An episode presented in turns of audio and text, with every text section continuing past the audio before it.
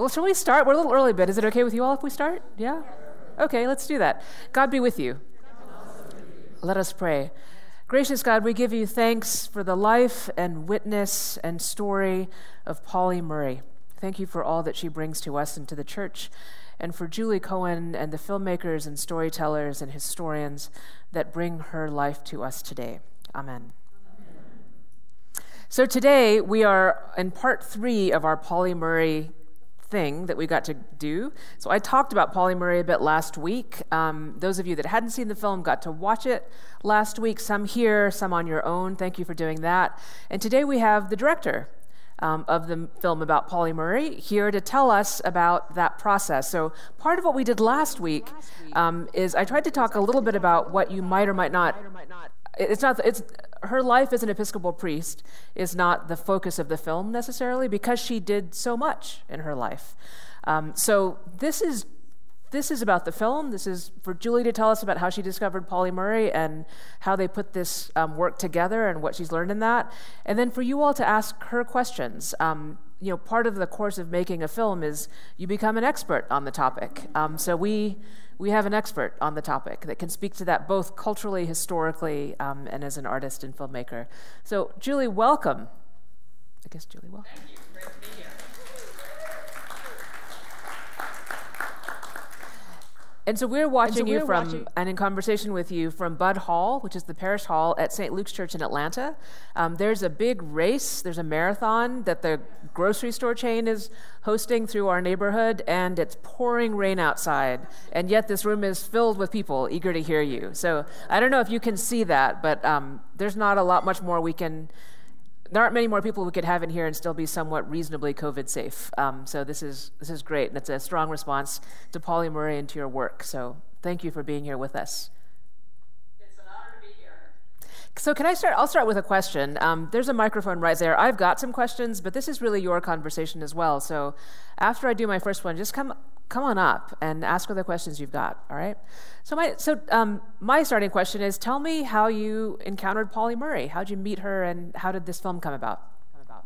Yes. Um, well, we came to Pauli Murray. It's you know it's an unusual experience actually to be making a documentary about someone who had already been gone for 35 years before we started the the process, and also somebody somebody who uh, frankly, unlike some of the figures that you might make a biographical documentary about, isn't uh, someone that we learn about in school or a current contemporary uh, pop cultural figure in the way that the subjects of some of the other films that I've worked on um, have been. Uh, my directing partner, uh, Betsy West, and I actually learned about Pauli Murray towards the end of the process of our uh, making the documentary RBG about Justice Ginsburg, um, which uh, came out in, in 2018, and which we were, as we were finishing up the editing process in 2017, um, we became aware of the fact that uh, Justice Ginsburg had put Pauli Murray's name on the first brief that she ever wrote for the Supreme Court in a case uh, making the, at the time, and the time being 1971, very radical argument that women should be covered under the Equal Protection Clause of the 14th Amendment. Um, Justice RBG put Pauli Murray's name uh, on that brief as a co author, not because Pauli had literally worked on that case, but as a um, hat tip, as uh, is the social car- the current social media way of, of saying it, to the, a person who had really developed this idea prior to uh, to Justice Ginsburg. Um, and through the process of um, putting our RBG film out in the world, you do so many conversations with people all around the country, conversations uh, like, like, this. And it was really more through those conversations where we found people sometimes asking us, oh, whose shoulders did RBG stand on? And Pauli Murray, of course, is one of the answers to that question. And it led us through really the Q&A process to start doing a little bit more research and start Googling, like, who is this? Um, we uh, knew that this was a black woman, or I'll now say woman identified uh, lawyer, um, you know, from, from, from the 20th century, but we really weren't aware of the vast array of uh, accomplishments of Pauli's that I don't want to say that we lay out in the film. I want to say that like we touch on a few of them in the film because this is somebody for whom the scope of accomplishments is so wide and deep and high, like every dimension, yeah. that actually it's kind of impossible it, would have been impossible to fit it all into one documentary that you know f- feels like a coherent story and i appreciate being called an, an expert on Pauli murray but i think i would have to uh, i would have to dispute it because um, you almost need uh, i think a, a higher degree of expertise in in in history or in academics to understand the full scope of Pauli Murray. I think I, I do have you know, uh, uh, there are sort of slices of Pauli's life that one can understand. Um, I have some legal background, so I understand some of the legal stuff. I know a fair amount about the history of the women's movement, so I understand that. But like understanding the full scope of Pauli's contributions to civil rights, understanding Pauli's literature and poetry, which is so expansive, and then, of course, relevant to a Sunday morning talk in a church today. Um, everything that Pauli contributed to spirituality and theology is another whole scope of expertise that I do not have. So, which is all to say, we learned about this spectacular person um, teamed up with um, the film's producer, Talleah Bridges McMahon, and the editor, Cinque Northern, and the four of us uh, kind of delved in to Pauli's archives because the real driving force, interestingly, for this film about Pauli Murray is Pauli Murray, who had had the foresight, as in so many other areas, to just save everything, not only you know boxes and boxes 141 boxes of, of writings and notes and uh, diary entries and drafts of legal briefs um, but all but on top of that more than 800 photographs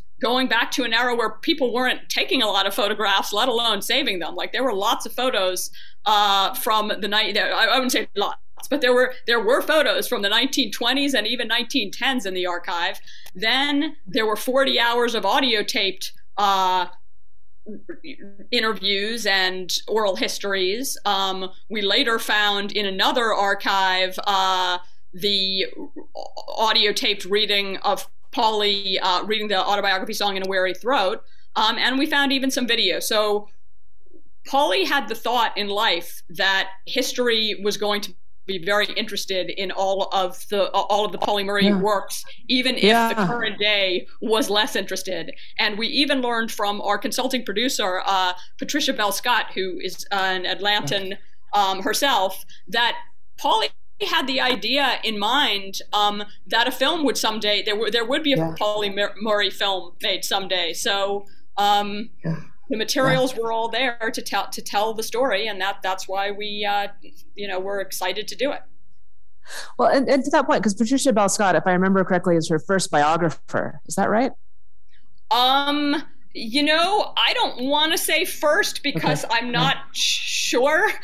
Uh, you know, there have been uh, uh, Patricia Bell Scott and Pauli Murray knew each other um, by letters anyway, by correspondence going back to the late 70s, I believe, certainly the 80s. And uh, Patricia Bell Scott uh, is uh, is the author and University of Georgia uh, emeritus uh, professor who wrote a book called The Firebrand and the First Lady about the it's kind of a dual a dual biography of Pauli Murray and Eleanor Roosevelt and the places at which their fascinating lives intersected. Right. So, so to the the point that you've just made that Pauli Murray seemed to know that she was she knew she was a historical figure. Can, can you say some more about that? Because I just find that shocking um, for someone who isn't in an elected office or something like that.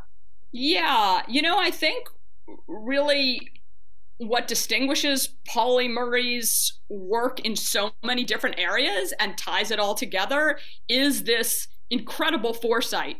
Um, and you know understanding what legal ideas might come into play and what and might make sense maybe 10 or 20 years later um, that after the time that Pauli is having them. Understanding even in, in literature the the family history that that Pauli wrote called Proud Shoes which I encourage everyone to go order um, and, and, read for yourselves because it's really an extraordinary book but it really uh, it, it's it's really foreshadows so much of the kind of memoir writing and nonfiction writing that would become popular later. This was published in the late 50s um, and actually was quite well reviewed at the time it came out. I don't want to say it was a massive bestseller. It wasn't, but it was put out by a major publisher and got got plenty of attention. But Pauli was writing uh, a family history, was writing nonfiction to read like a novel at a time that most authors, uh, people just weren't really doing that yet. And it's like heavily researched but really told as a narrative. Anyway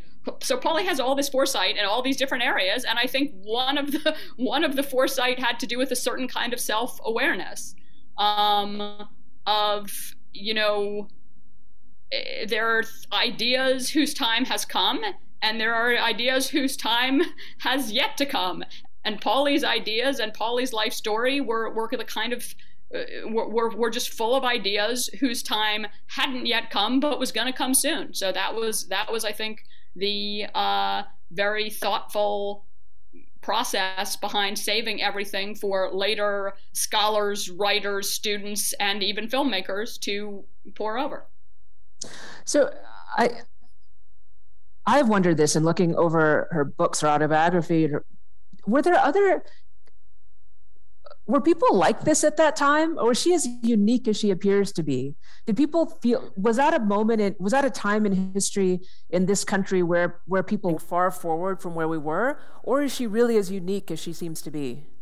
Yeah you know i think possibly one of the lessons that we think of the film is that Pauli Murray was not as unique as um, this figure might might appear to be because I mean, I, Paul, Pauli was unique. Uh, there was like a, a, level of of intellect and kind of like just a quantitative level of output in so many different fields that certainly is unusual, if not unique. But in terms of having ideas that are way ahead of the curve, both intellectual, legal ideas, literary ideas, and activist uh, activist ideas. I think that's an area where Pauli isn't unique.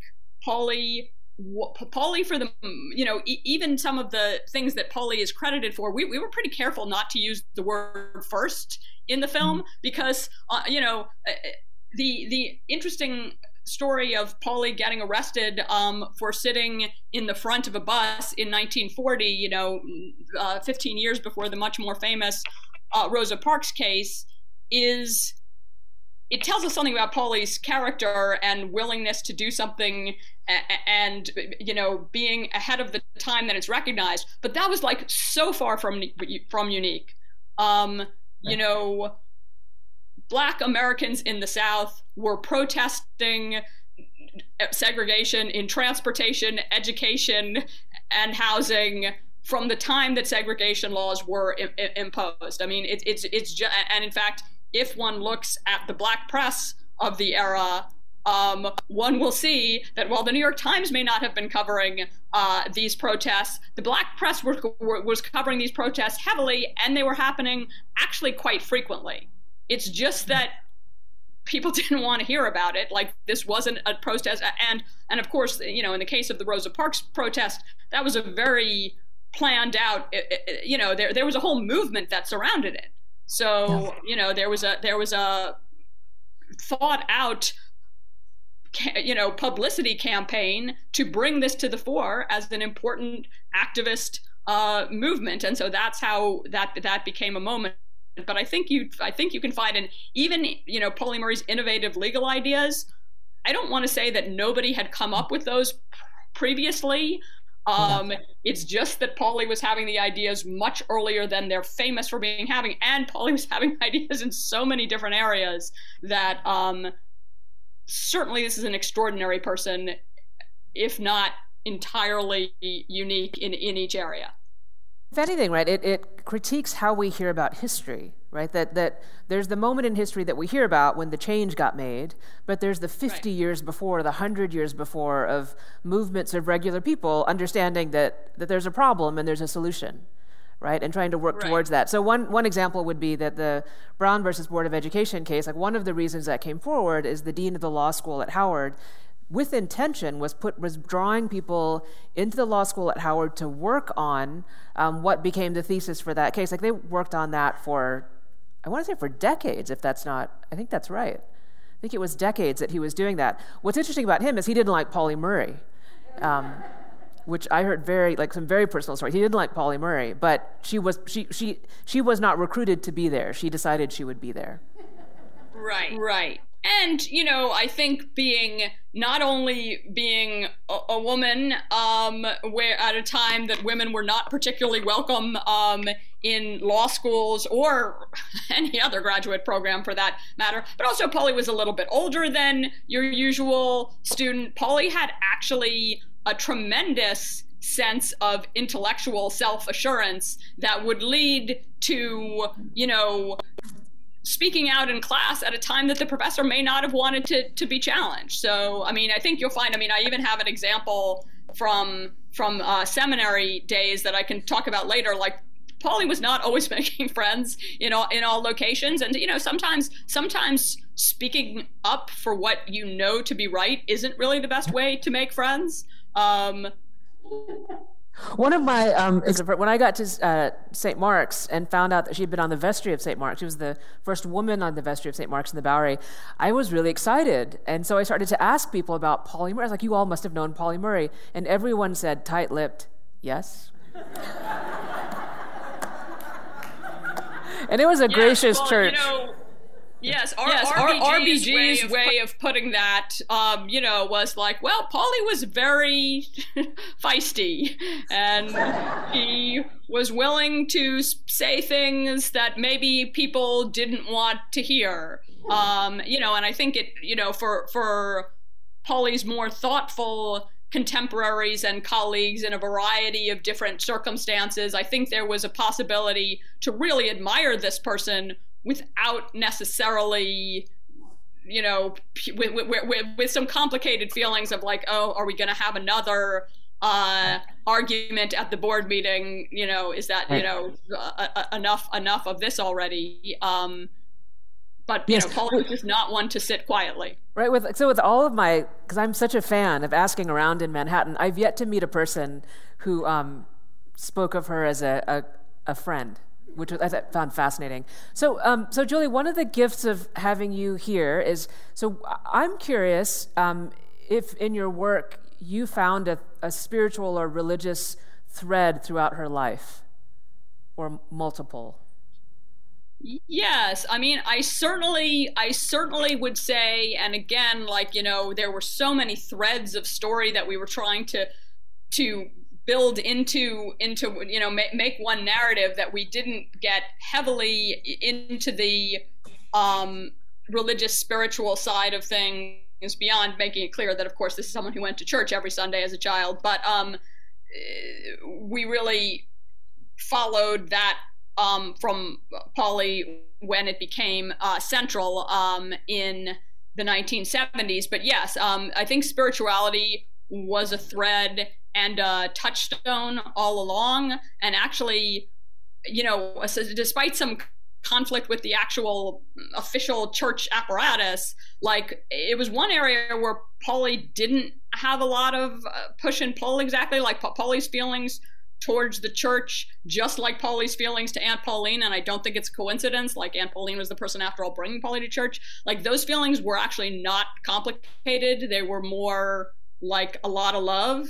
Um, Pauli was certainly frustrated with the church's view, uh, particularly towards um, women, uh, a, a, woman standing in the position that you're standing uh, today, and that made Pauli and Renee and uh, uh, others in their circle angry enough that you know that it that it created some friction with church hierarchies. But like as far as feelings towards uh, the Episcopal Church and Christianity, um, and the spiritual teachings. That's not something that Pauli turned away from in times of doubt. There certainly are references uh, to the Bible throughout. There are things that Pauli writes in in the autobiography, "Song in a Weary Throat," that um, some of the most beautiful quotes are actually paraphrases from the New Testament. I'm Jewish, so I wasn't aware of that, but I found myself at various Q and A's. I'll quote something. I might want. I'd love to end this by quoting by quoting one, and someone gave me a reference for where it actually comes from in the in the Bible. Although Pauli isn't. It's not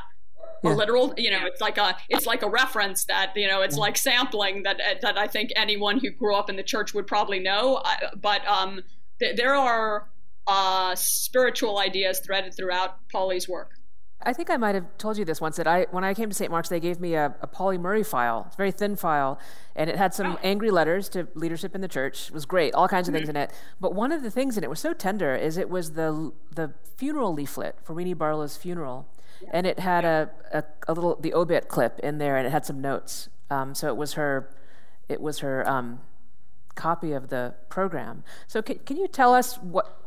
Tell us about uh, Renee Barlow and Pauli Murray, and how how, how what do we know? Yeah. Yeah. Well, you know, it's a pretty beautiful love story that started in the late 50s while Pauli was an associate at Paul Weiss, the big uh, corporate law firm in New York, and Renee was the office manager. Um, Renee was white and an immigrant from uh, England um, and felt uh, like something of an outsider um, in all in all kinds of ways, and that's by their own description kind of what drew them together that and religion and the fact that they were both serious and practicing Episcopals. So, um, you know, uh, we we liked and we you know we included that scene in the movie where they're you know, sitting, they go out to what's supposed to be business lunch and somebody makes a reference to the Book of Common Prayer. And like, then it's all like the sparks are flying. Like it's a very, uh, it's a very, it's a very sweet, um, reference to chemistry, uh, between, between people. This is not a relationship that was, it's, it's almost hard to describe actually, I think in, in a modern context, what a, um, a gay relationship that started in the 50s and went to the mid 70s when Renee died was like. Because, in a way, uh, like I, th- I, think closeted would be unfair because those that were around these two and were closest to them absolutely understood that they were a romantic couple, even if nobody ever said that. Um, they never had the literally had the same residence. They always each had their own home, but that said, they spent a lot of time living under the same under the same roof. Um, Pauli helped care for Renee's mother when she was dying, and then for Renee herself um, when when she had cancer. Um, and you know was obviously de- devastated by the the loss. I mean, one one you know we each kind of the, the archive was so big that we broke up various parts of it. But the one of the parts that I actually did do that was the one doing the digging into was all I, I all of the letters between uh, Renee and Pauli that are in the archive. I think I read all of them.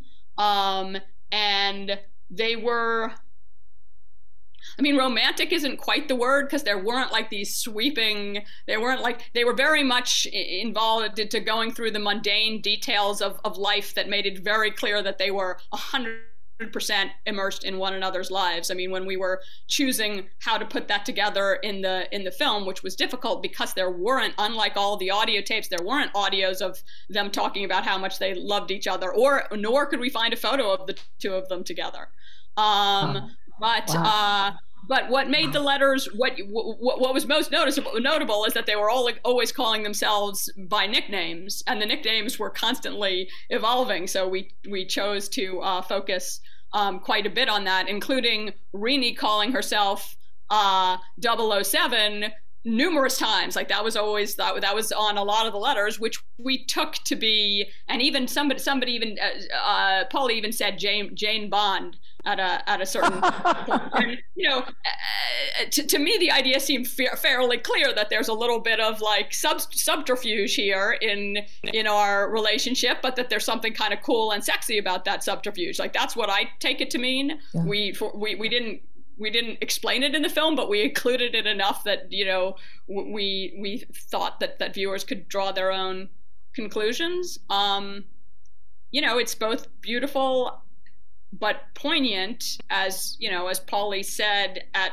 at related to Renee's funeral like that you know you've all lost a friend. I've lost my whole life here. And it was that loss that moved pauli to do something i think pauli had probably been thinking about for for many decades which was moving more concretely towards the church so I didn't know this until um, I heard this from you. So I, I hadn't, I had not understood that that Renee's death was the reason or one of the reasons that she went to seminary. I just assumed it was about the timing of the ordination, the movement for the ordination of women in the Episcopal Church. So can you say say more about what what what you think took her in that direction? That direction? Yeah, I mean, I do think the the thought that that might have been opening up was part of it. But you know, remember when Pauli started in seminary, that decision had not yet been made. It was yeah. not clear that it was going to be possible to be ordained um, as a woman. And Pauli just jumped ahead because, again, I think Pauli kind of was reading the writing on the wall and thinking that that was going to happen. So, um, you know, basically, I think the way that Pauli described it in in a few fairly serious writings again Pauli for the most part wasn't saying this was my lover. Pauli was saying this was my best friend who died but it but it led it, it, it created a crisis of faith for me. It did make me think like where are we really going? How have my efforts both on legislation, which Pauli did work on? I think we talk about that a little less in the film actually, but Pauli did some lobbying for legislation um, for uh, equal rights, both racial and gender, and um, and uh, in the through the legal front for court cases and. Pauli was kind of like, "Where's this all really? You know, where's this re- uh, really going?" Um, Pauli's feelings towards Martin Luther King were actually very complicated in a whole variety of ways, but following um, King's death, I think Pauli was very much thinking that uh, a, a, sort of a bigger picture uh, embrace of reconciliation between the races, and I think maybe Pauli would add between genders is is is is the way to go, and that ultimately that all stems from the big the big questions also getting older made pauli think more about mortality by you know by many descriptions in the autobiography and that sort of led to um led naturally in pauli's view towards back to the church I'll do one more, and then I'll let you all ask a question. I could do this forever. I'm so like, you could. I'm very excited about this conversation. Um, so when there, I'll put two things together that might not fit together, but I'd love to hear what you think. Um, so you know, Pauli Murray celebrated Eucharist, I think it was her first, but if not her first, within that first year that she was ordained at Chapel of the Cross, which is where her one of her great grandmothers, I think, not or grand was uh, I believe her grandmother, her grandmother was her where her grandmother. where her grandmother came as a child. Right, so her grandmother was baptized there person, and she Right, someone's got the story right. Is it Horace? Someone's got the story correct. Yeah, right. So, so she celebrates Eucharist at that altar, and so for you know for Episcopalians, like those are two very embodied services and a pretty powerful act of reconciliation, frankly, right at that altar. That she becomes the priest at that altar, um, and in her body, right, with within which she struggles and struggles very publicly around her own gender, or not publicly, but publicly for us because we can read the letters, right, around um, right. her gender identity. So I, I just find that I, I find it so moving. Um, one, that that body is ordained, and that, that body um, becomes a site of sacrament for us, and that, that she goes back to that place. Um, can, so for, for someone who's not an Episcopalian, how did, like what did, what did all, you know, how, can you say something about all those things? Pauli yeah, Murray, well, her body, the, altar, body, the you're altar. coming to yeah. that from the from your religious background. To us, that part of the film so much stemmed from the footage um, that we were fortunate to have. It was like uh, uh, it was really the only color footage that we had of Pauli. The um, the shots that are also of Pauli visiting the childhood home and walking, you know, walking one of the many uh, Pauli's collection of beloved dogs are all from that same day, from that same shoot. Oh. Um, and what came through to us in that footage is exactly what Pauli's grandniece, Karen Ross, Ross um, is saying at the time, is what, what a changed person this is. I mean, you know, you've described people, and I also, you know, we also connected with various people, including members of Pauli's own family, who talked about someone who could be pretty difficult, pretty bristly, I think is maybe a, a word that I would use, but yet on that Sunday, like the hugs with strangers, um, you know, the white North Carolinians in the 1970s who perhaps are relatives of you know the enslavers of, of Pauli's family complicated of course because Pauli's own own relatives were actually on on both on both sides of uh, you know were both slave owners and, and the enslaved. Um, but like the genuine warmth of those hugs and like the the like just like the beaming you know how how deeply Pauli seems to be feeling that experience like read as very loving and sort of spiritually beautiful in you know in exactly the way that you can imagine the the most intense words of christian theology about you know turning the other cheek and loving your brother and embracing uh I- embracing all for the good of you know, to glory to, to, for the glory of God. I mean, it's like all I just it just felt like it's all really there, and to me, it felt like a very spiritual moment. Whether you want to think of that as theological or just you know in a humany kind of way, or you know, probably preferably both. And I feel I feel like you could just see it on on Pauli's face. Yeah, yeah, just glowing. Yeah.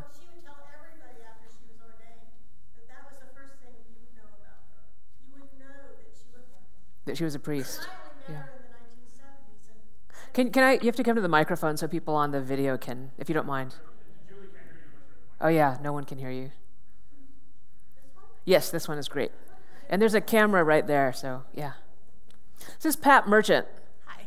Who was among the, the first women ordained in the Episcopal Church um, and, and knew Pauli Murray or had I, met Pauli Murray. Yeah, yeah I, I met her and I, I kind of watched her, you know, I didn't really.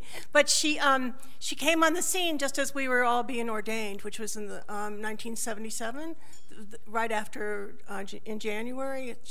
I don't know the exact date, but she was ordained in the first two weeks of January. I know. January 8th.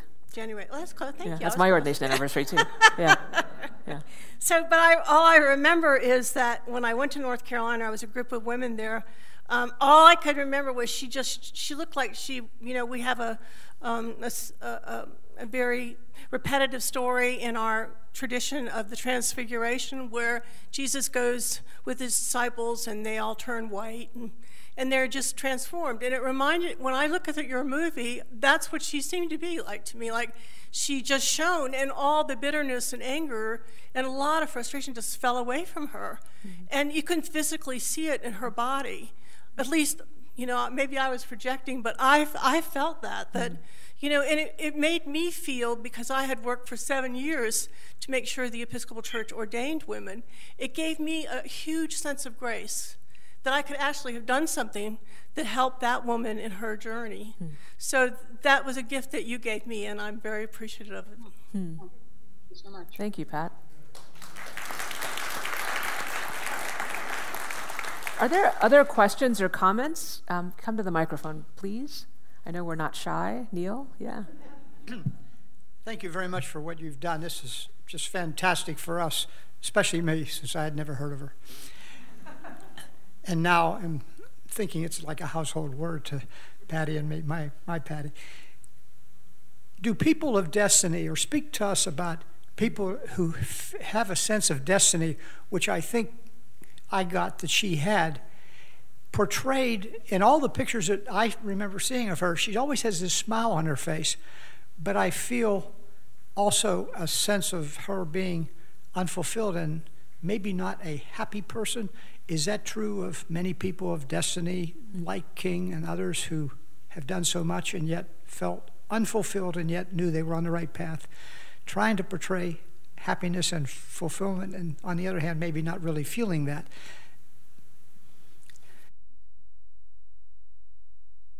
It's a really interesting question. I'm not, I don't think I can generally answer it. I would say, from having spoken with a lot of friends of Pauli's and family members, as well as reading so much material, certainly there was a lot of frustration and sadness in Pauli's life. At the same time, there was a fair amount of joy and as far as all of the things for society that Pauli was working towards, Pauli's main position on all of that was just like a relentless, unstoppable optimism. Like, where, where, and, um, you know, I, I think I think you can probably I think you could move that towards a lot of historical figures who are pushing for things that feel out of reach in their lifetime. I mean, kind of the two that come to mind, as well as uh, Dr. King, would also be Gandhi. Like, be like in in situations where one has nothing. One where one might one might appear to have very little to be optimistic about. These are people that found a way to somewhere within themselves come, come to a place of of optimism and of a sort of certainty that one day, you know, we're going to get get to where we're going, the promised land, or or otherwise. Um, I guess because if you if you stepped back and thought this isn't going to work, how, how would you wake up every morning and continue doing the difficult and in these cases actually very very dangerous work that's that's required? Well, we wait for the next person to come up. Um, this is probably just timely. Pauli Murray wrote a letter, I can't remember to who, but you will remember, um, laying out her uh, qualifications to serve on the Supreme Court. Um, yes, it was to Richard Nixon. Actually. That's what I thought. It was to Nixon. she was as qualified as Thurgood Marshall, basically. I mean, yeah, tell us about that. Yeah, you know, I would recommend people. I meant I've been meaning to look it up because obviously it feels very pertinent uh, yeah. this week. Um, you know, the tone of the letter was kind of like, you know, why not me? Like, let me introduce yeah. myself and explain why yeah, I would be a good Supreme Court justice. Excellent. I am, I am not, I do not think that um, Pauli was, uh, despite what I'm just saying about relentless, was was expecting or even trying to be nominated. I think Pauli was trying to make a point. The tone of the letter is pretty um, taking a poke at Nixon. I mean, there there were there were you know many, many reasons bes- beside uh, race, gender, and n- not being having been um, you know. Uh, uh, a practicing attorney, not being a practicing attorney for, for many years, let, let alone a judge. But never mind that. I mean, just po- politically, like this, this, you know, Pauli was not going to be an, a Nixon appointee, but was trying to make a larger point. Like everything that Pauli wrote in the, these confrontation by typewriter uh, moments, it is not only uh, beautifully crafted, but also really fun to read. So, um, and and uh, I, I, forget whether that letter got published anywhere. It probably did, but I think it, it, it reads like a letter that's really more meant for, for for publication and to lead people to consider like why aren't we thinking of a candidate like like Pauli Murray as the as the right person for a position like Supreme Court justice? Yes. Yeah, I, I, have seen it shared because of the the recent nomination, um, and it, it's fantastic. All of her correspondence is fantastic. It's just it, yeah. yeah, yeah. Are there other questions or comments? You want to come on up? Or do you want me to say it if you want to repeat it?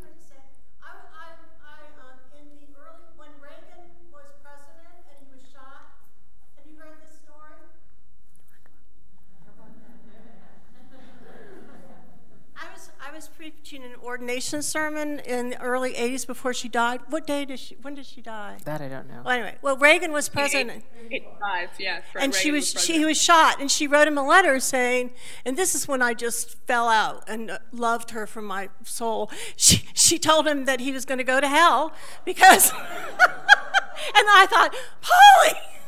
you know, I'm sure the FBI was all, I mean, but this letter was so extraordinary. I mean, I used it in my sermon, you could hear the congregation pin drop, you know, that, that somebody would write a letter to the president saying, you know, you're going to hell, and that's why that person tried to shoot you. And, you know, and I thought, I mean, I have been in a lot of trouble myself over the West, but I had never said, well, maybe I shouldn't say never, but I, I, you know, I knew that was sort of a, you know, a line where you just don't mess with the CIA. Anyway, I just wondered if you'd ever heard that story. No, I was not aware of that letter of that letter actually.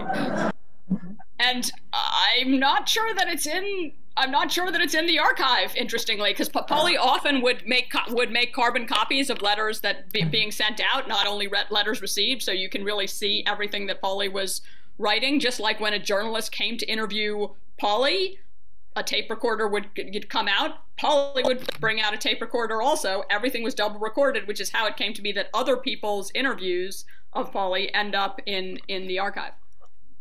Nancy. Hey, good morning. Thank you so much for your film. We really enjoyed it.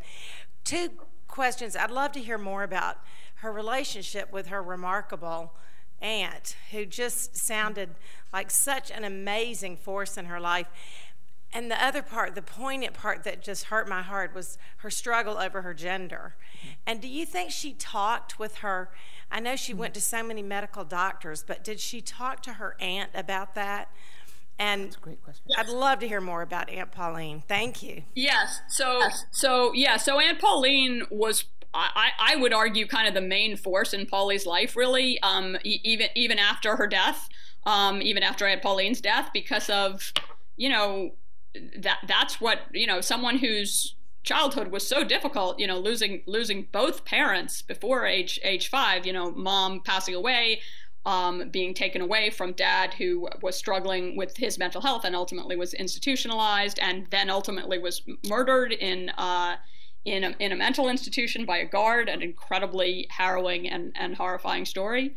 Um, but having this mother figure and ultimately adoptive mother, because Aunt Pauline did legally adopt Pauli, um, who was so full of love, guidance, education and acceptance um, at a time when you know and was just just just under seemed to like innately understand Pauli's gender nonconformity into childhood and called Pauli my little boy girl or my little girl boy. Like that's, you know, that that was just the code language they used. And yes, um, you know, we ended up focusing because we were in a difficult position on the gender identity questions for the film because nothing was set. There was no one who could speak about it who had been alive, and there were um, there was nothing in the in the audio tapes about it. What there were were letters, and we found the most powerful letters to be between direct letters from Pauli to doctors. But yes, there also were letters back and forth between Pauli and uh, Aunt Pauline about the whole situation, where where Pauli is describing to Aunt Pauline like I've seen doctors they say they can't help me like you know when they did their surgery um, you know, again, it was another area where Pauli was doing so much research. Remember, there's not Google then, so how Pauli was becoming aware, which was correct, that that that that, that, that, that testosterone was beginning to was to be used for medical purposes, and Pauli's thinking like, hey, like maybe t- testosterone would help me out. Mm-hmm. An idea when Pauli's first writing this, and I think like the late 30s, that would have seemed nuts to most people, which of course now if you were a trans man, that's exactly what a doctor would prescribe. Like that would have been part of the path. Pauli also was wondering if perhaps she were in intersex yeah. um, you know had had literal chromosomal and uh, and anatomical features of both male and female something that really was unheard of at the day but but is a correct medical thing and would have been something that i think you know the, the a doctor ruled out one particular um, strand of intersex. I think it's not impossible that Pauli could have been correct about. Like who, who knows? Um, but the but but yes, Pauli and Aunt Pauline were corresponding um, about that issue with Aunt Pauline trying to always be a calming force, saying like you know whoever you are is fine as long as you find some acceptance. I mean, which isn't just I don't want to go too far. But Paul, Aunt Pauline was not like, oh, why don't you talk about, you know, your uh, non-conforming gender feeling like that's your next speech. Like it was understood that this was a secret. Um, but the two of them were absolutely talking about it. I just have a, two quick questions. Um, you may not be able to, to answer them directly from your work, but first, thank you for your extraordinary documentary because for queer people of color, mm-hmm. there's so much of history that we don't have. I didn't grow up hearing about Pauli Murray. I actually didn't know about her until last Sunday, right? Mm-hmm. And um, my first question is um, Do you think there was some level of intentionality mm-hmm. that around uh, surrounding her sexuality that pushes her mm-hmm. and Bayard Rustin and and those to the fringes of history, right? That it's some shame around that within our own African American community that we don't celebrate them as much. And my second question is, do you know through her her papers, does she have any con- collection of friends? that were also in similar situations like Lorraine Hansberry or Langston Hughes, who also had, you know, uh, were either gay or binary.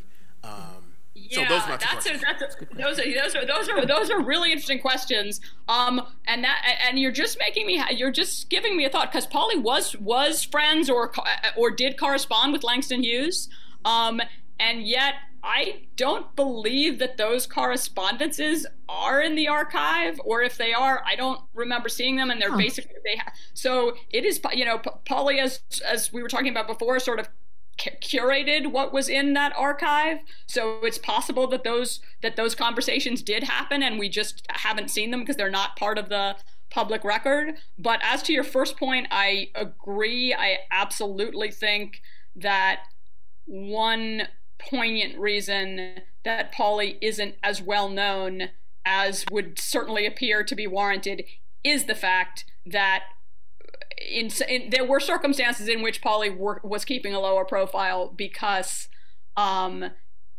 had even the secret of a romantic relationship with Renee Barlow been public, that could have been th- that could have been a big problem for Pauli's career. And in fact, when um, when Pauli didn't get into the University of North Carolina in 1938 and wanted to challenge the university, uh, Thurgood Marshall and the NAACP Legal Defense Fund wouldn't take the case, saying in Pauli's words, you know, that she wasn't quote Simon pure. It's not clear what was meant by that.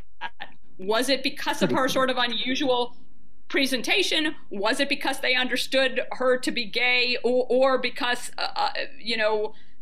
Sometimes Pauli was presenting as a man, and there are pictures that that show that, even if that's not like, or was there were some associations because Pauli had been involved in the labor movement, where there was certainly you could have found associates who were connected to the Communist Party. So a lot of things could have been meant, but it could well have been that um, the NAACP and other branches of the civil rights movement were concerned by like th- this is not the right uh, this is not the right plaintiff because what if everybody under you know what, what, what like we're, we're trying to appeal to the establishment and it's not going to help if we have an LGBTQ not that those would have been the words at the time uh, person who we're pushing forward.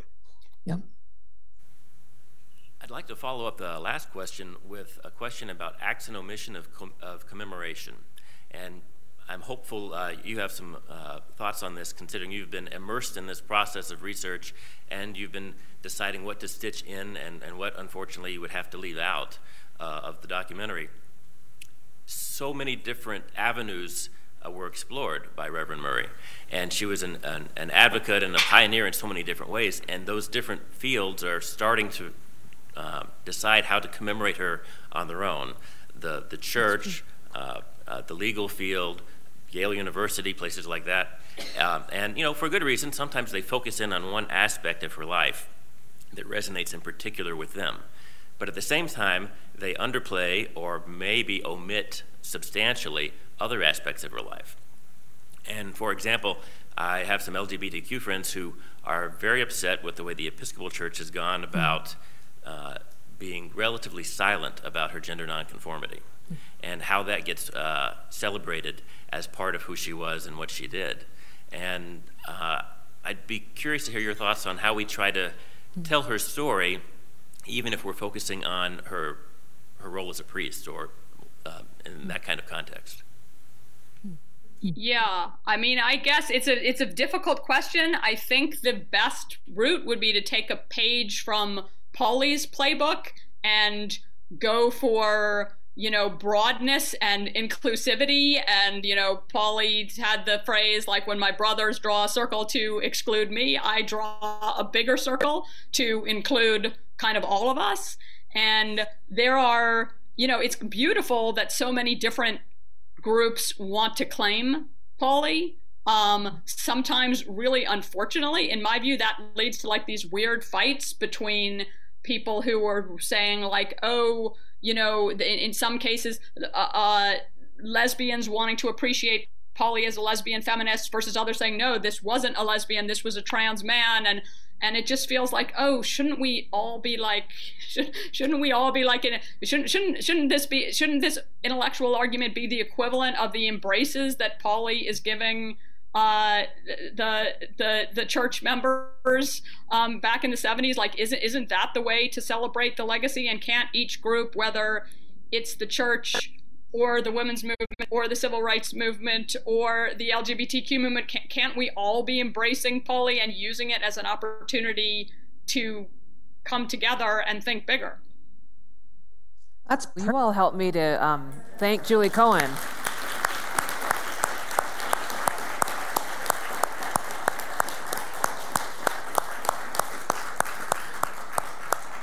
Thank you so much for being with us today. Um, draw the circle wider. Um, I think we can stick with that.